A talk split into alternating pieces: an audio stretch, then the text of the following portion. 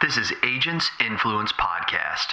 We've seen mid-sized agencies that has entrenched ownership that's bringing in producers that, that are buying from them. But it's getting harder and harder to find that production talent, especially as we see these platforms come up that are hyper niched out, hyper focused on select segments of business that we may have picked up before, but now they have better avenues. Independents are going to have to figure out producerless ways to sell business to some extent. And I believe that's going to be account managers.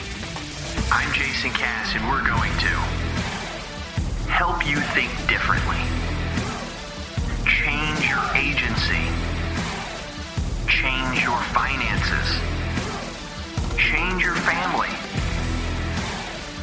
and in the end, we're going to change an industry. Let's go. Hey, hey, hey, all you loyal listeners, welcome to another episode of Agents Influence Conversations with Jason Cass. That's me. Today we have a guy on the on the podcast. He's also a podcaster, Mr. Ryan Deeds. And before we get to him, though, I, I always like to just say the name because let's just be honest. I mean, you, you read the opening, you, you know that he's here. But my but before we do that, I want to just I want to talk about there's some things going on in the industry. Ryan and I may talk about a couple of them that uh, are really hot topics right now. By the time you're listening to this, today, this is December 12th when I'm recording this. So obviously, this is probably going to be a month or so from now. We'll know more about it. You'll probably have other podcasts in it. But ACORD just released that they um, are now going to start charging the management companies a fee for their licensing, which they always have. But they're also now going to start charging the agent. And now the Big I and the PIA has stepped up and said that they're going to pay those fees. But my question is why? I smell a lot of dirty fish, but I don't really know anything right now. So I can't just sit here and, and, and, make stuff up. I have my ideas, I have my thoughts. I've reached out to some people in the industry. They're starting to fill me in. But uh, as this goes by, um, I just don't like that kind of stuff and it's um, we'll talk about that later. But anyways more to it uh, keep in mind to go to aibrainshare.com aibrainshare.com be sure to fill up the waiting list. The waiting list i think we have like 23 or 24 people who've already signed up. And keep in mind brainshare will be invite only and it will have a limited amount of people like it always does every year. So keep that in mind. Go to AI Brain Share, put your name on the list. That's the only way you're for sure going to make sure to be able to get on my list or be able to be qualified for it. Without further ado, let's get down to the conversations of agents' influence. Let's give people like Ryan Deeds a voice in this industry outside of his own voice that he's created in his own platform. Welcome to the podcast, Mr. Ryan Deeds. How are you, man? I'm doing awesome, man. I'm on a podcast with Jason Cass, so there's kind of like a, uh, I, hey mom, look, I made it. Feeling, dude, that is wow, great song. I love that song. I played so much it drives my son nuts. But yeah, that's cool, Ryan. Appreciate it. Um, you know, and and and to the loyal listeners, as you you know that I'm oil, I'm always loyal. Um, I'm going to always tell you the straight up truth. I don't necessarily know Ryan. Ryan doesn't know much of me, and this is going to be a good conversation because those are always pure right, Ryan? I mean, we've never met, right, face to face that I know. No, we've never met. Man. Okay. I, I, agree. I think authenticity is uh, is a driver of uh, of good content. So I, am always excited when non scripted stuff happens. It is, and you know, Ryan. Here's the thing: a lot of my uh, people I reach out to, and I'll say, "Hey, would you like to be on the podcast for this reason or whatever?" And they'll always say, "Well, I'd like to do like a 15 or 20 minute call, you know, to to, to kind of figure out what it is." I used to do that. I, I refuse to do it now. Like if they have to do it, which very few have to do it, but some have. I, I the reason is is we get so excited, we have this great conversation, and then like the next time we try to replicate it on the podcast, it's like everybody already kind of knows, right? Except for the listeners, and they're the ones that aren't getting the action. So thank you very much for being one of those to do this, as you said, unscripted.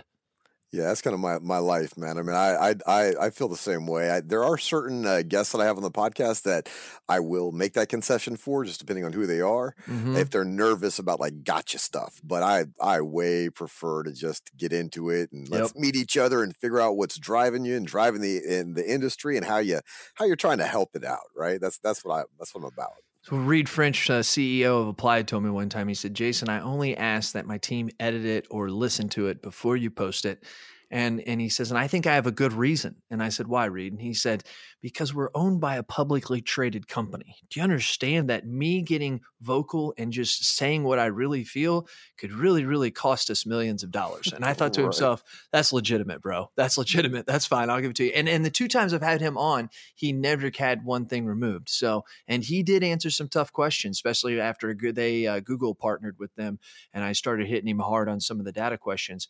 But that was then, and this is now. Mr. Ryan Deeds, are you an iPhone or are you a Droid user?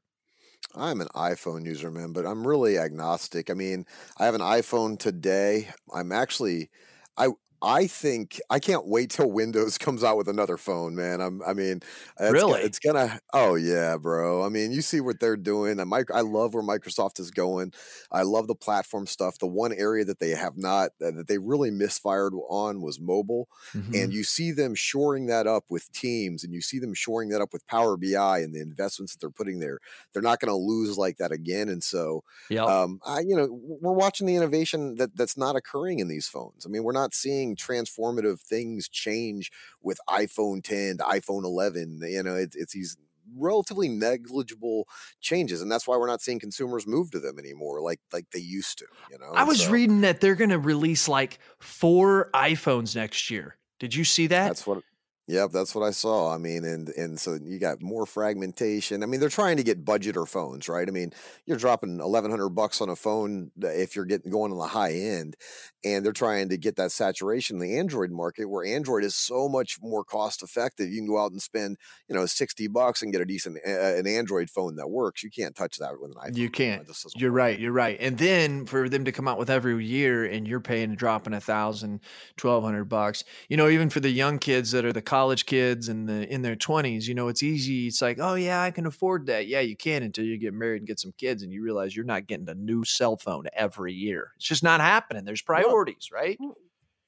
Well, and I think that nowadays that cell phones are like cars now, right? I mean, you kind of have to have one, it, it- especially if you're in a professional of any i- i- i- in, in any kind of business. And so we all have them. And so when we're starting to look at like the fundamental advantage of upgrading every year, it, its status is not a. It, I think it used to be a status thing, and now I think most of us are just like, yeah, when when when my phone breaks or I drop it too many times, I'm gonna go replace it. You know, I, I don't know that I've inc- changed my phone for capability increase in multiple years. You know, just better camera, more memory, but nothing fundamentally shifting. I think Face ID was a Mhm. big thing. It makes it so much easier to get into our stuff, um, and password management such a pain in the butt across the board. So that makes my life easier. But I, but I, I am. I, I think that, uh, I think in the next couple of years we'll see Microsoft make a hard push as people get tired of only having a, a kind of a, a, a duopoly, a duopoly Mhm. out there, you know, and and we'll have a third option, which I, I'll be excited. I, I was a Windows user before, and so I a phone user, and I just I was sad when I don't know if I've ever heard the word duopoly before, but that was pretty cool. That was pretty cool, Ryan. I like that. I like words. That was a good one. What was the last app you downloaded?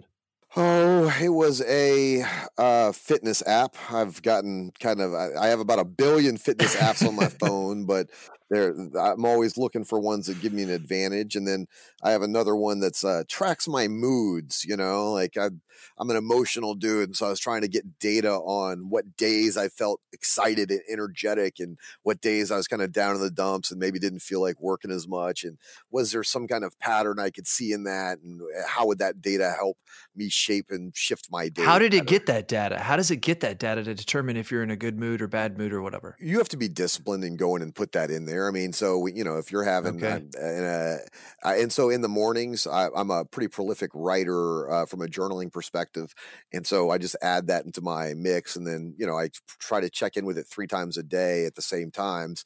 So as I, I gather, you know, a couple months worth of information, I can look for trends in that day. I'm a data nerd. I mean, everything. So think data. about that. Think about this unstructured data that is occurring, the structured data that has always been processed, but the unstructured data of podcasts, videos, behavioral data, things that we are doing through AI, machine learning.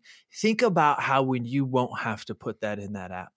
You- Oh, by the things that you're doing in a day, the data that's being collected is going to be able to determine what kind of mood you are by the things you're doing, right?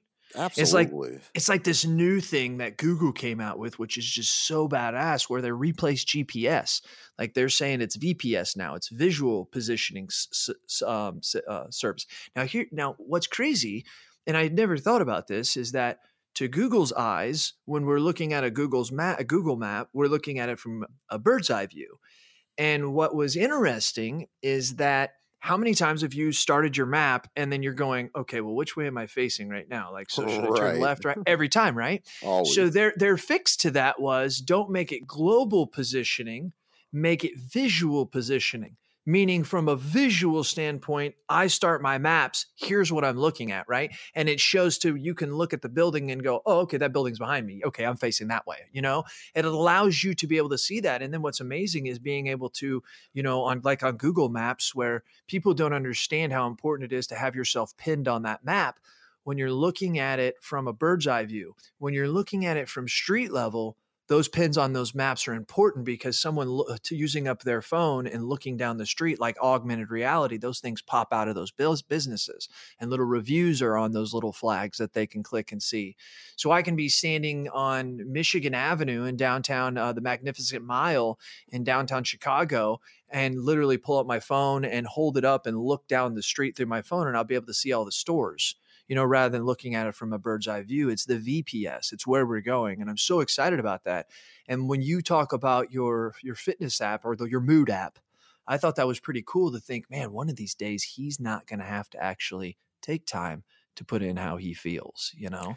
Yeah, no, and, and I and I think I mean I think AR, well, augmented reality is probably.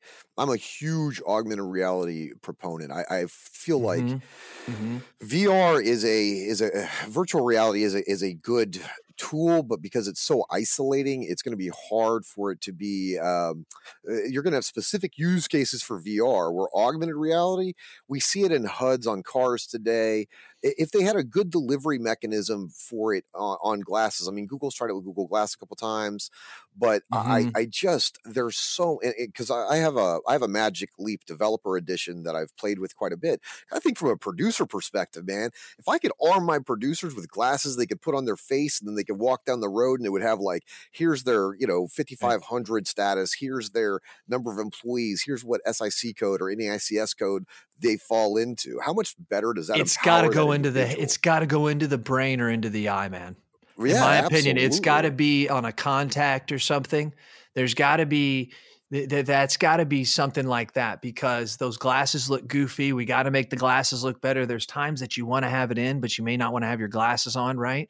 But I think if you can put that on a contact and, and it's some kind of little machine or i mean i think as technology gets better and things you know processors get smaller and i mean now they're able to spray paint cars you know that little have little molecules in them that are like cameras and sensors and stuff so I think that stuff is coming, and that is a good point about the. What's even cool is on the new Google Maps, you can get an augmented creature in this visual positioning system. Like so, like you can pick little creatures like a, a fox or some of these other things, and so you follow this thing. It will literally you tell it where to go, and you follow this thing on the street and stuff. It's it's, it's amazing. It's where we're going. But here's the most amazing thing that we want to know from you, Ryan. The next thing is that you you love to win or do you hate to lose? I mean, you know, to me, that's not a binary question. I, I, lose way more than I win, but I learn every time I lose, right? So I'm not driven by the the win or the loss. I, am I'm, I'm driven by the lesson that I'm going to learn through either one of those. Mm-hmm. Both of them are temporary. If I win, I win today. If I lose, I lose today. It's what lesson did I pick up from either one of those that are going to help me tomorrow uh, the most effectively. And sometimes that comes from wins, and sometimes more often than not, I mean, I've learned more from the, the things I've lost by than uh, than I won at. You know, winning is oftentimes accumulation of a multitude of losses. And so that's kind of I, I Love you it. know the, in, in, the producer ranks you see that a lot right that that that's what they're driven by one or the other and for me it's just never been um, that straightforward. I mean I'm a lifetime learner. I've gotten my ass kicked multiple times by technology solutions and then come back and finally triumphed and it's like yes uh, that couldn't have happened though without all the losses that's awesome that's awesome so let's just say that we summed up who you are today and we said that it has to filter down to one of these two things. Okay, we're going to be very shallow thinking here. Which one would you say has probably led you to where you are today? Skill or luck? Luck. I mean, I, I, would I would have to give it up to luck. I mean, I have a lot of skill, but I was born to two parents that were privileged, that height, that had education in front of mine, that were all about you know learning. Uh, without those uh, individuals in my life, I would probably not have been in the position to maximize the skills that I had. so, if I was to look at the influence, I, I oftentimes I, I say I cannot separate my progress from my privilege, and so I, I, really have to give it up to to circumstance and then i've been I, have worked hard to try to maximize that but without those circumstances I, I, think from my perspective the the i can take risk because i knew that i would have uh, parental support early on in my life mm-hmm.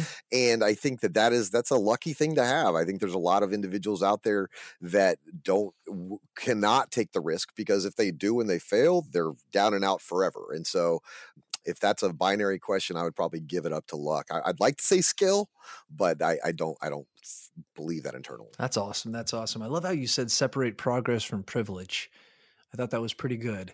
Specifically what you were talking about, but I have to say over the last 5 to 10 years of my life I've really understood what the word privilege can mean in my life, but also in how it can affect other people. And that's either well, children. When we, when we, you got kids, right? right? And so, I mean, I think that, uh, you know, as we're coming up, before we have children, it's such a difficult thing to determine. And then you start looking at your kids and you're like, oh, yeah, I'm sending you to a summer camp or something that's a life, a kind of a broadening experience.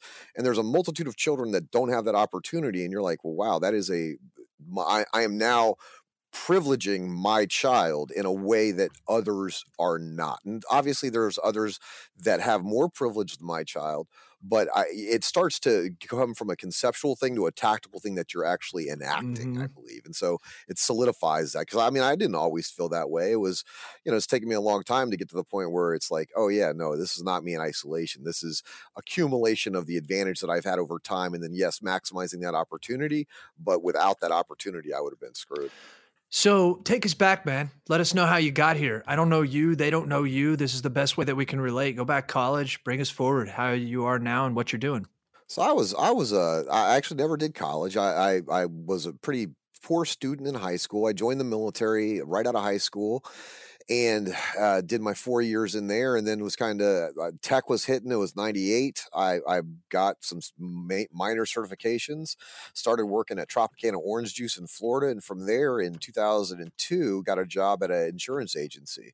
The insurance agency needed to understand their data more effectively especially as we hit 2005 2006 when the recession was going on and i just started getting way deep into analytics and insurance agency analytics on the both the operations side on the sales side and really the, the full gamut of it we were using Sagitta at the time so i kind of became an expert mm-hmm. if there is that at extraction of data analysis of data what's important what's not how what are the things that are missing I, I spent 10 years in that agency and then in 2012 moved to another and that was about a 14 million dollar agency in revenue moved to another agency that was about 23 million dollars in revenue it was there for five years doing deep analytics working with small teams doing employee engagement love getting love using analytics to drive employee engagement you know showing employees really? what, oh yeah it's the if if folks are not doing that, if analytics is some conceptual, like we're going to help our clients understand, I mean, and they haven't used analytics as a communication mechanism to drive corporate goals down to the individual level, they're doing it wrong. I mean, in my opinion.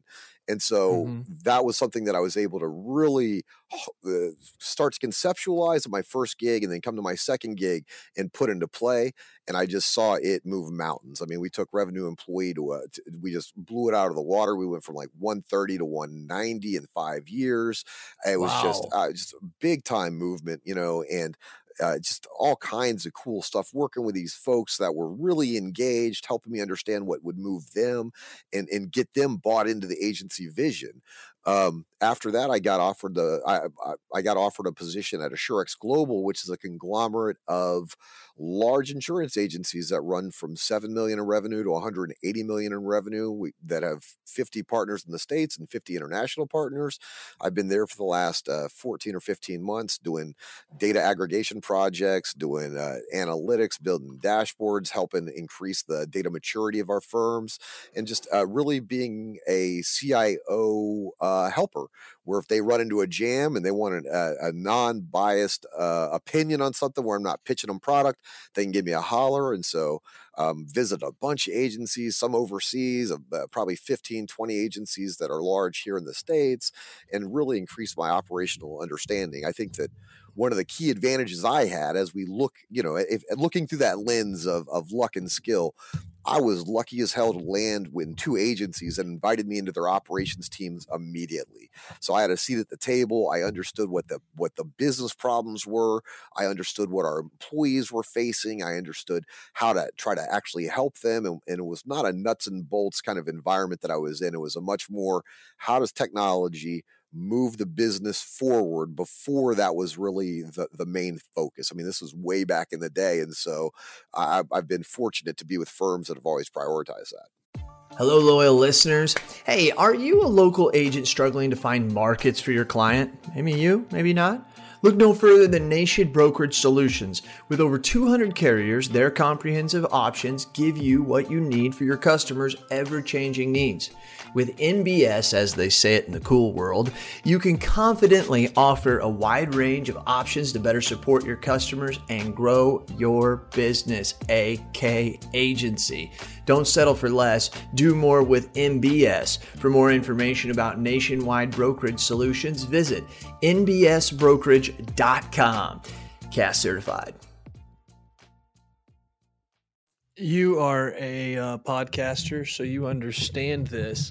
But uh, my podcast stand, my editor will cut this out. My podcast stand just literally, I tried to adjust it and it fell off. So give me one second while I put this no on worries. here. Okay. And keep and keep me in mind right where you were at. You were talking about being have a seat at the table and all that. Holy shit! I've never had this happen in 400 some of these. Some bitch won't stay up. Give me a Yes, second. I'm special, bro. I know. I'm special. I'll make I shit happen. Well, That's I'm glad it is. happened with you as another podcast guy, so you understand that shit like this could happen. Okay, all right. So, um, all right. So my editor will cut that out, and so then, and so, so I had no idea for real. Um, so we'll we'll go ahead and cut back in. If my editor's listening, we'll go ahead and cut now. So I really truly had no idea that um, that you had because I didn't know you. I had no idea you had like this this huge tech background. Like you're doing stuff. You're talking about analytics back in 04, 04 and 05, and most people couldn't tur- or couldn't reboot a computer. Right. So I mean that, that that is amazing. And so and so how did you get into to be a podcaster? So all you loyal listeners, I want you to be sure to check him out. Um, tell us about your podcast. How did how did that come about? So you know, we, oftentimes I preach to my producers the power of LinkedIn, and and this is a great story. I, I feel like I in 2016 I'd made a concerted effort in January of that year to write two articles a month on LinkedIn about our industry. Um, in June, I'd written one called, and this is in 2016. This Okay. is, I had written an article called "The InsurTech, uh, the, the the disruption that InsurTech's creating for insurance agencies, and should we be worried?" And uh, Mike Furlong, the CEO of Indio, read that article and he and he hit me up on a Saturday night on LinkedIn. And he was like, "Hey, I'd like to chat with you." And I was actually coding. I mean, I'm a programmer, so I was like messing around with something. I was like, "Yeah, we can talk tonight if you want." He was impressed with that, so he called me. and We talked for a couple hours. Eh, Down the stretch, he said, "Hey, you want to you want to come and try to help us figure out how do we get this stuff implemented into our agencies more effectively?" I said, "I'd love to. I'd love to be you know a side voice for you. You can bounce stuff off of me." the relationship matured. They felt it was a good idea that that they said, "Hey, would you be interested in doing a podcast?" I said, "Heck yeah, that would be great." They felt it would be a good way for insurance agencies to ensure that the agency knew that Indio had a fundamental understanding of the problems the agency was facing, Gotcha. um, which would give them kind of a, a good prospecting tool. And also would give uh, our channel a great educational um, conduit. And so it that's kind of how it started, man. It started from a freaking LinkedIn article that I wrote out of, and I thought I was so like over the moon. Here I am sitting in Nashville. I've got the Silicon Valley guy calling me saying, Hey, we're curious about, you know, you, you want to work with in, us, Indio. We're VC backed and we're a startup. Oh man, I was like starry eyed. I thought I was the coolest thing ever for a minute, right? I was like, Oh, I made it. Yes you know, and so it was a that that was a really fun time, and it's been cool to watch them grow and help agencies. Um, but yeah, the podcast is called the Digital Broker, and you know, we just we deal with very granular operational issues inside insurance agencies. You know, we try to stay with people that are working in agencies every day, account managers. I love account managers; they're the heart and soul of the agency. I think right. the future is account manager centric. I think that that's where agencies are going to be as they find scalable sales solutions that reduce the the requirement of producers on agencies. And so I, I think that uh, it's it's. So let's talk about that. Let's talk about that. So you're talking about like before, it's kind of along the same line where you're talking about the revenue per um, employee with 130,000 up to 190,000. Just so you loyal listeners can get a glimpse of that. I believe, according to best practices of, a, of an agency up to two and a half million. Okay, let's just say the majority of them. I believe it's around 111 to 115,000 per employee. And you were saying you were around 130, and went to 190, whatever, not exact numbers, but you went dr- dramatically up, or maybe that was exactly because you're a data nerd and no. But the the the how did you do that? What was that about? You're talking about analytics. One of the things, real quick, Ryan, before I say this, is, is I want you to know where I'm coming from. I think a lot of us agents, my buddy Wes Anderson says it all the time. We like to make decisions based on the way that we think and we feel. He said, but Jason, I'm a data guy and I make decisions based on what the data says. You're talking about having analytics of agency operations to make this stuff happen. I'm curious to know where you start and how that worked. So you know, I, I I roll into this agency in Nashville. I get hired on because they'd seen some of the dashboards I'd put together, and they had kind of uh, had an understanding of where I was analytically, and they wanted to up their game. So I I start the job, and the CEO comes up and he says, "You know, we are not efficient. We don't use technology well at all." And I'm like, "Well, how? how okay?" And he says, "Your job is to make that better." And I'm like, "Well." How do you determine that you're not efficient today? And he's like, I just feel like we aren't. And I'm like, well, that doesn't work because if if I do 50 things and you still don't feel like we are, then then I've failed, but we're not using any real metric, Mhm. right? So what you have to do is you, I mean, I came in with a five year strategy to that place, two years of data management, data correctness, you know, you know, getting everybody calling it the same thing. What are the key elements that we need so we could get a baseline of where we stood today? Not good or bad, just a Mhm. baseline. Like, and, and what we found was each department would have a different data fingerprint. Your personal lines, core personal lines that's dealing with tons of volume, their book looks substantially different than, you know, a risk management account manager that's dealing with seven accounts that's pushing, you know, a significant amount of Right. And what and what their actions during the day and the things that they had to do would be different. And so what what we did was we just took an we took a baseline. How many minutes were they on the phone? How many touches did they do in the CRM? How many touches did they do in Sagitta? You know, what kind of activities were they doing? I mean, anything that we could quantify, we did, not as a judgment. That was always the push to the, the, the guys. This is not. I'm not trying to judge you on anything. I'm just trying to get our current status today so as we bring in technology, we should see one of those metrics increase or decrease. If if you're spending 500 minutes on the phone a month and I bring in some kind of IVR, like an automated voice system to help route calls more effectively, I should see that time that you're on the phone Right. drop. Right, I, you should spend less time on the phone, or you should be spend more time talking to more clients and less time on that intro. Right. Right, so, something you, you're going to find some metric that quantifies the the impact of that and then as you bring solution in you say okay i'm going to bring this solution in we're going to look for this result we're going to give it x amount of time and we're going to determine if we see that result or not by watching this metric. If we see it we know it succeeded. If we don't we know it failed at that point and now you're strategic right? Because oftentimes inside an agency the employees feel like god they're making changes every 30 Mhm. days.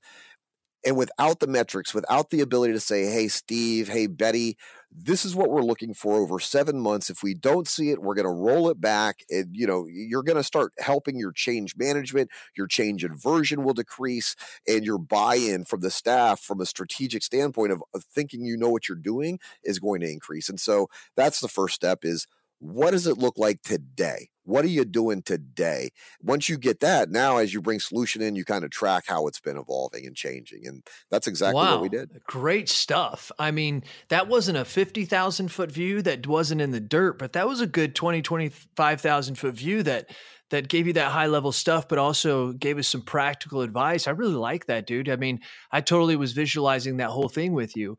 Um, one of the things that, um, and I really was not intending uh, loyal listeners to talk about this, but one of the things that uh, I have um, bought, uh, invested in some software, it's called Symphony. And what it does is it actually is a software program, and I don't know of anything else like it in the industry, and we use it, and that's why I told the guy I was like, I want to buy into this because uh, he knows what he has, but I don't think he realizes what he has. And um, his name is Tom Baker, and what this thing does is he's created a program that allows you to track KPIs, which are key performance indicators. And it doesn't know so much just tell you what the employee has to do, but it, as you're saying, it starts to try and drive baselines. It try it starts to say, you know, whether we're up or we're down, we've got to determine some baseline so that we can determine if we're up or down, right? And if we're what we're going to do. And then it allows you to track that per revenue. So different KPIs trigger certain amounts of revenue, and those certain amounts of revenue can hit employee goals. And then that thing has a calculation of how it does a revenue share, which is tied in with the job descriptions, which turns into an organic agency measurement because every time you sell an auto or home or one of these KPIs does it, it fluctuates and it gives you a dashboard. I know that sounds like a lot, but it gives you a dashboard to be able to understand all this stuff. And when I saw this guy created this, I was like, uh, holy cow. He was like, yeah, the only other people that use it is is in the insurance industry is State Farm. They call it a talent management system. And he was like, So I knew about it and I understood it. So I went and built it. And I was like, Holy crap. And it's called Symphony. And the reason why Ryan, he named it Symphony was he said that a composer comp- creates no music. It's the symphony that creates the music, but he has to compose it. He or she has to compose it. And that's how he sees the agency owner or agency manager or whoever's in that position to drive that growth and th- those sales strategies. And I like what you said. It also goes back to what you say, cus- or um, you said customer service. You didn't say customer service focused, but agency account centric. The what account manager, the account manager centric. Yeah. So what do you mean about that? Why do you feel that way? Well, I mean, uh, first, first one thing. Let, let, let, let me clarify what I'm because I think a lot of times we get lost in words. Dashboards, when people hear dashboards, everybody that visualizes that visualizes something else.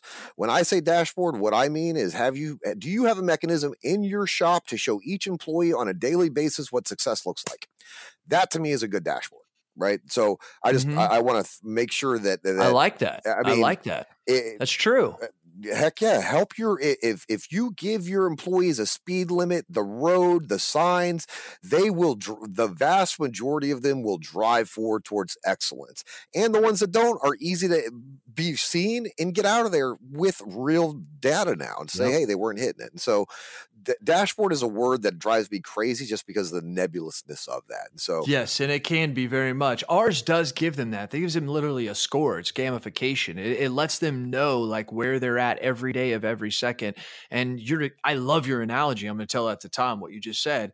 Um, he says something similar, but you said it so much better. If you give them the road, you give them the signs, you know, you tell them where you're going and what success, success looks like. Yeah, it's amazing the speeds that they will go um, that you don't think they will. That's good stuff, Ryan. That's good. And so, uh, account manager. So, okay, w- what I think independents are going to hit, and we see them hitting it now, is perpetuation issues. Perpetuation has typically been driven by I'm going to find a producer that's going to sell enough insurance that's going to be able to buy a current owners out over time and we've seen mid-size agencies so in, my mind a mid-size agency is a 10 million to 20 million revenue firm that has entrenched ownership that's bringing in producers that are buying down that that are buying that that from them Um, but it's getting harder and harder to find that production talent, especially as we see these platforms come up that are hyper niched out, hyper focused on select segments of business that we may have picked up before, but now they have better avenues. Uh, independents are going to have to figure out producerless ways to sell business to some extent and to service that and to catch those leads and to turn those into sales, I believe that's going to be account managers. So today, where you have producers running the roost in most agencies, I think that 10 years from now, almost all sales are done digitally. You have producers parachuting into large, complex accounts. AEs are a much larger part of the picture, but account managers are really holding the bag. And so, you know, today we're not in all agencies, but in some agencies, there's a there's a strong class division between how we treat producers and how we treat account managers. But that's because uh, True. producers drive revenue. And Eh, it's it's it's this weird catch 22 if i'm a 65 year old owner of an insurance agency and i want to sell my agency internally I, it is my best interest to get a producer, get that person selling business. I care about that person's success. The account manager is an accoutrement that that I don't really I care about, but they're not the main course. Mm-hmm. But down the stretch, as I have platforms, because I can't find these diamonds in the rough that are producers that are selling this stuff, and I'm getting my butt kicked by Root or whoever's out there, Bunker, one of the millions that are that are hyper niched. I've got to figure out a way to scale my sales ability. I mean, you got a what a 33 to 40% success ratio on producer validation over 24 months.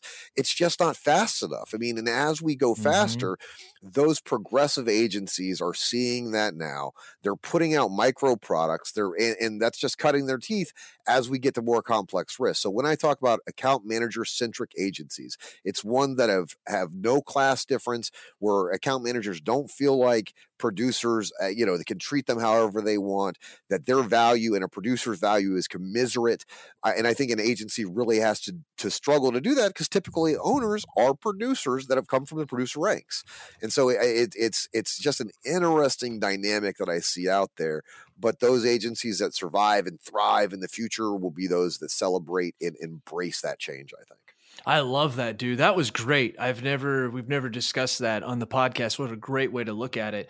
Um, at the end, you said something very powerful too about how the producers um, used to be agency owners used to be producers so they kind of uh, eh, you know they liked to that type of person. It made me immediately think because i'm a political guy um, that how it's really hard to change laws when a lot of the people in congress were once lawyers you know what i mean? So it's like it's really really tough to, to battle on that ground because they, they why kinda, can't i vote for my phone.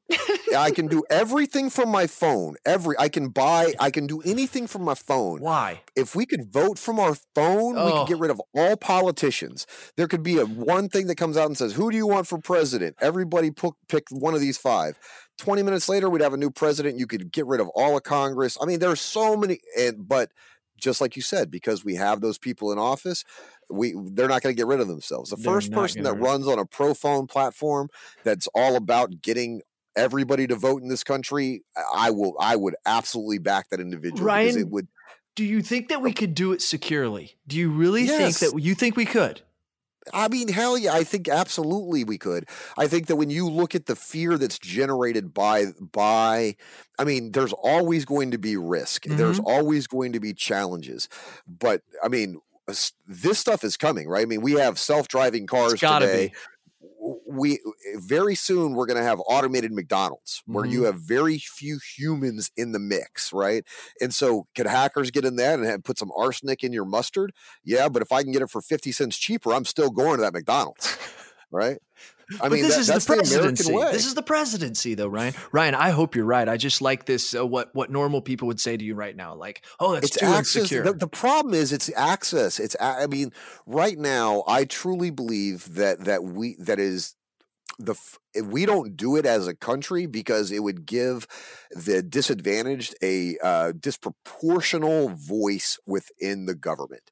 Um, if everybody could vote instantly, and yes, we would have some security problems. The first time an automated vehicle runs into a, a nursery and kills True. 15 kids, we're going to have a setback, True. and we will have setbacks over time but we will continue to progress forward. It just depends on how much the Luddites fight and how much they grab onto and and try to have fear mongering, you know. But yeah. I just it, it that's one of those things that I get passionate about, and my friends get sick of me talking about it because politics just drive me insane. I just think we could all have a. You want to build this road? Yes, and then it's done. You know.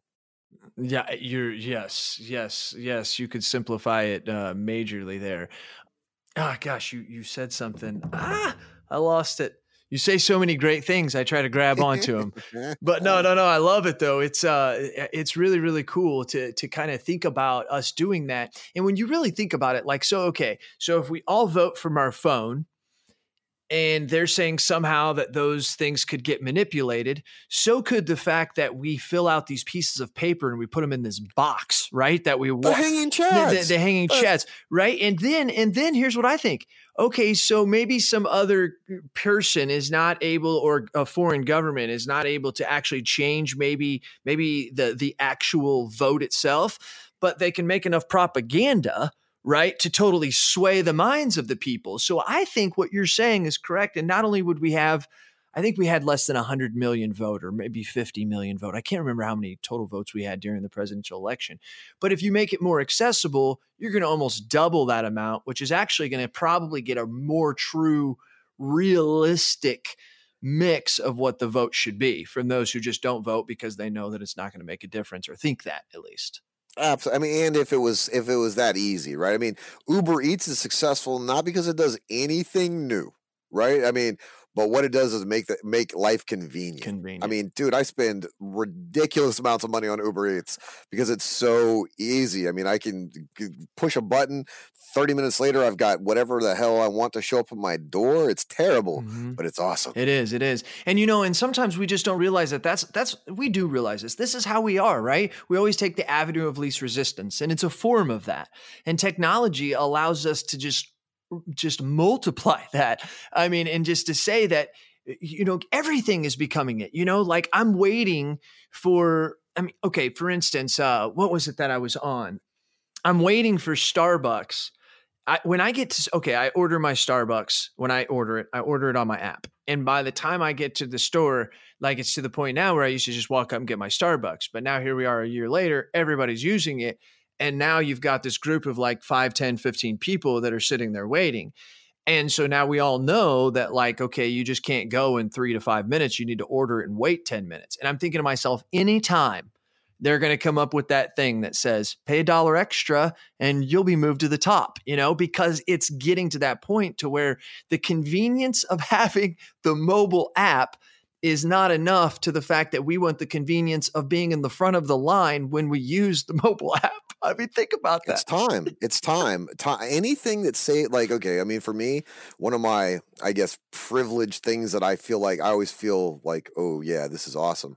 I get my laundry done, right? So I have an app on my phone. I say I got three bags of laundry. They pick it up that day. The next day, I get all my laundry back in bags. It's all folded, clean, done. You know, uh, it's awesome. Yes. So, it just makes it such a win. And so it's it, if if a service is saving time for people, that is that it, they, they're winning right mm-hmm. now. I mm-hmm. mean, it's about simplicity and time. I think one of the things that I that I like to to entertain right is when you start combining some of this stuff. I believe that each individual in the future has a personalized virtual coach right? So you got Betty sitting in a seat typing. She's doing pretty good. And, you know, Cortana or Siri comes up and says, Hey, Betty, it sounds like, you know, you've processed 12% less today than yesterday. How are you feeling? You know, do you want to talk to, so is there, is there a problem that you need to address? Do you need some time off? You know, is something weighing on you today or like you just have an additional social day? And I mean, when you talk about that symphony product, I think that that's kind of, trending in that area, right? If you could start taking behaviors, the bin, the baselines, and feed that into a system, and each and each person can get their own coaching to get better. To to for them, it might be an extra day incentive or uh, you know more money or whatever drives them. But I, I believe that ultimately we'll have a little voice at our computer helping us do the best work we can, and that'll that's going to offload a lot of manager work, right? That, that's where you're going to see managers start to be far and fewer between because a lot of the stuff that they're learning today with all the sentiment analysis that they're that's not the end game the end game is to be able to deliver true value in in that kind of capacity and so those uh, that that's my head is always spiraling in, in that area like that that'll be a, a scary but cool time mm-hmm. it know? will be and that's where i think we're really going to start to pick up because i think people say well we already have so much data there's so much we're collecting and and really i don't think people put this together that there's there's uh, we've talked about it before but structured data and unstructured data. You know, and that structured data being a cell phone or a number, right, that's in our system. But it's but the unstructured data of the phone calls, the recorded phone calls, and all of the data. You know, I challenged my team on this one time, and I sat down and I, there was a conversation that one of my producers had, and he had a great conversation, and I could hear him for like ten minutes. And at one of our team meetings, I made him us listen to that, and it, and it got us uh, the way that that client may feel, the way they expect things. I wanted the other producers to realize some of the replies and some of the feedback of what that producer heard and the way they replied and what some of the things that we could correct, do better. And I had never really thought of it until in the last year or two that that is data that's unstructured. And the machines today are able to to look at it. Like everybody always says like yeah everybody goes to google to find out like something and information and google just loves it because the more times people post and the more times that it's more data for them to be able to to to use.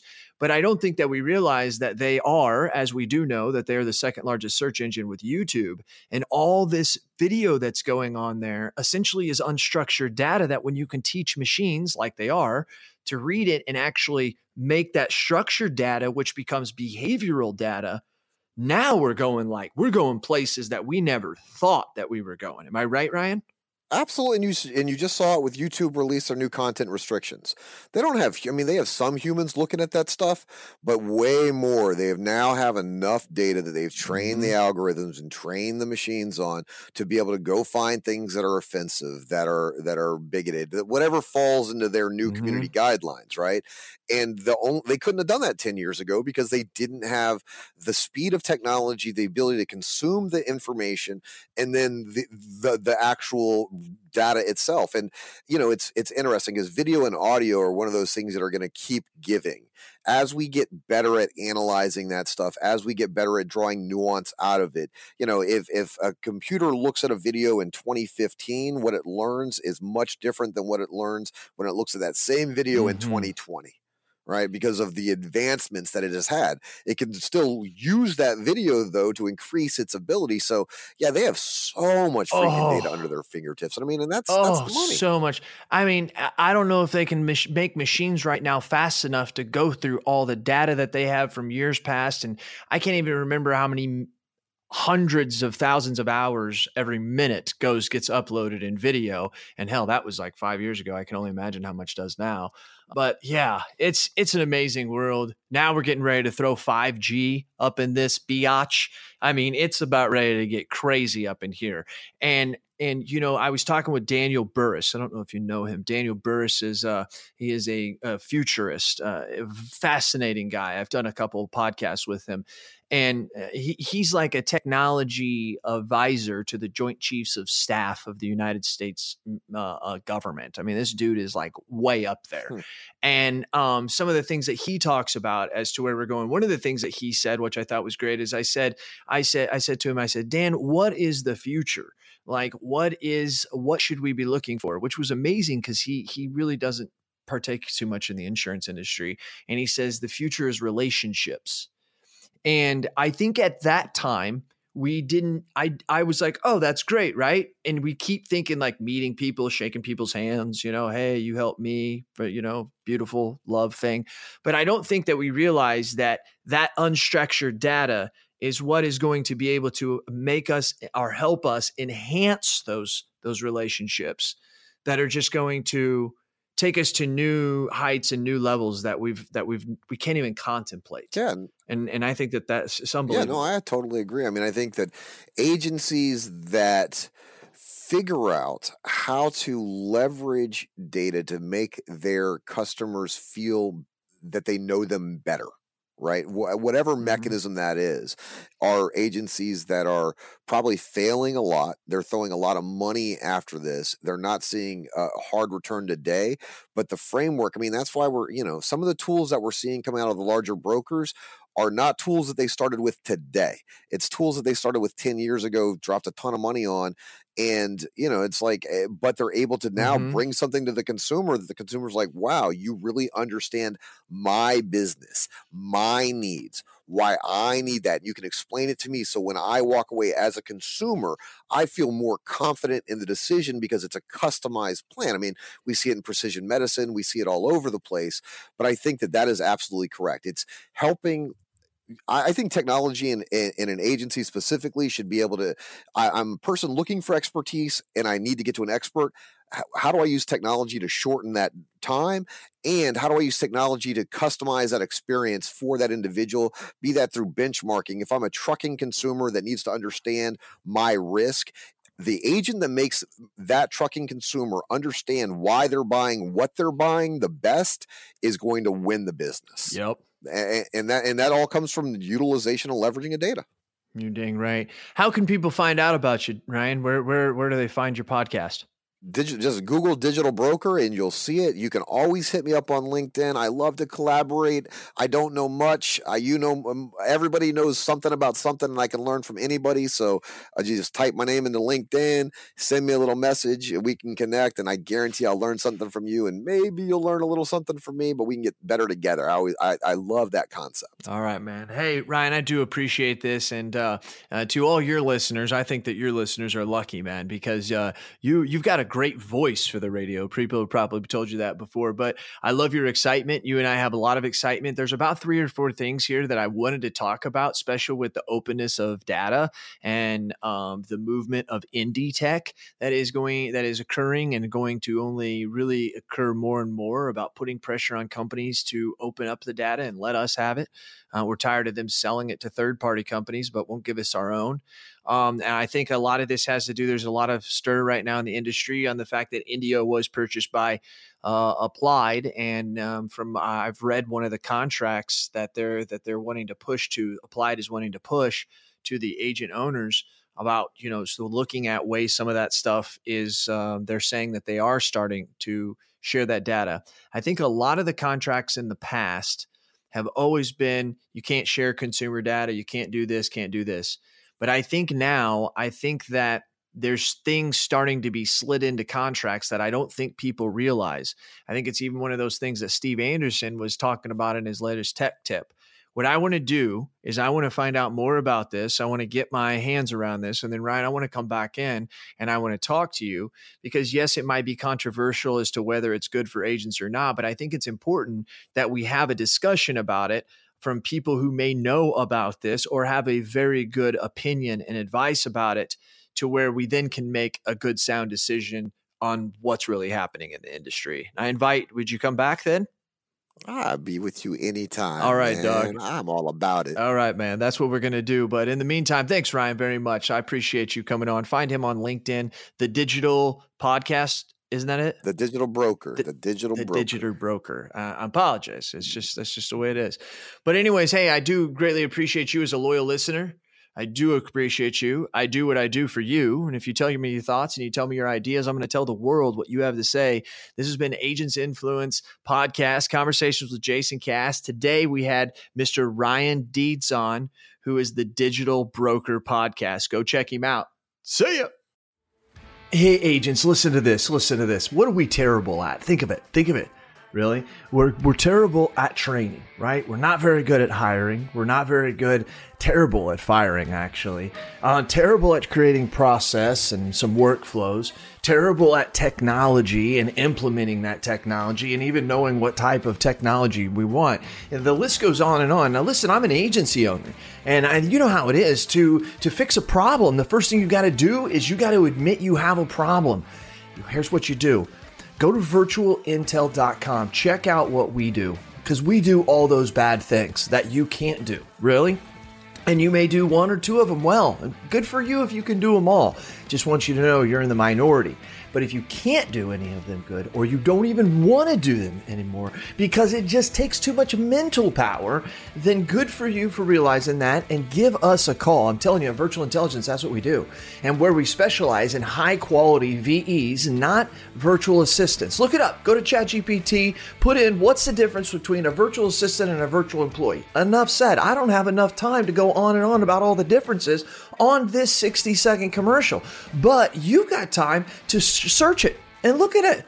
That's what we do. We deliver high quality VEs. We mix the technology with it. We train them on the technology, give them and the technology to you, and you're off to the races. I'm not joking with you. You can call my agency at any time, ask for Lordland, and we do ask her, say, how fast are you able to do quotes? I've actually got a couple videos of it. That's right. We can do five to 10 carriers in one quote in three to seven minutes. So you give me an auto quote, I can do five to 10 carriers in three to seven minutes. How are we doing it? We're doing it through the technology of virtual intelligence. Give us a call. Check us out. You can ask for me personally. I'll do the demo for you. Who are they? CAS certified.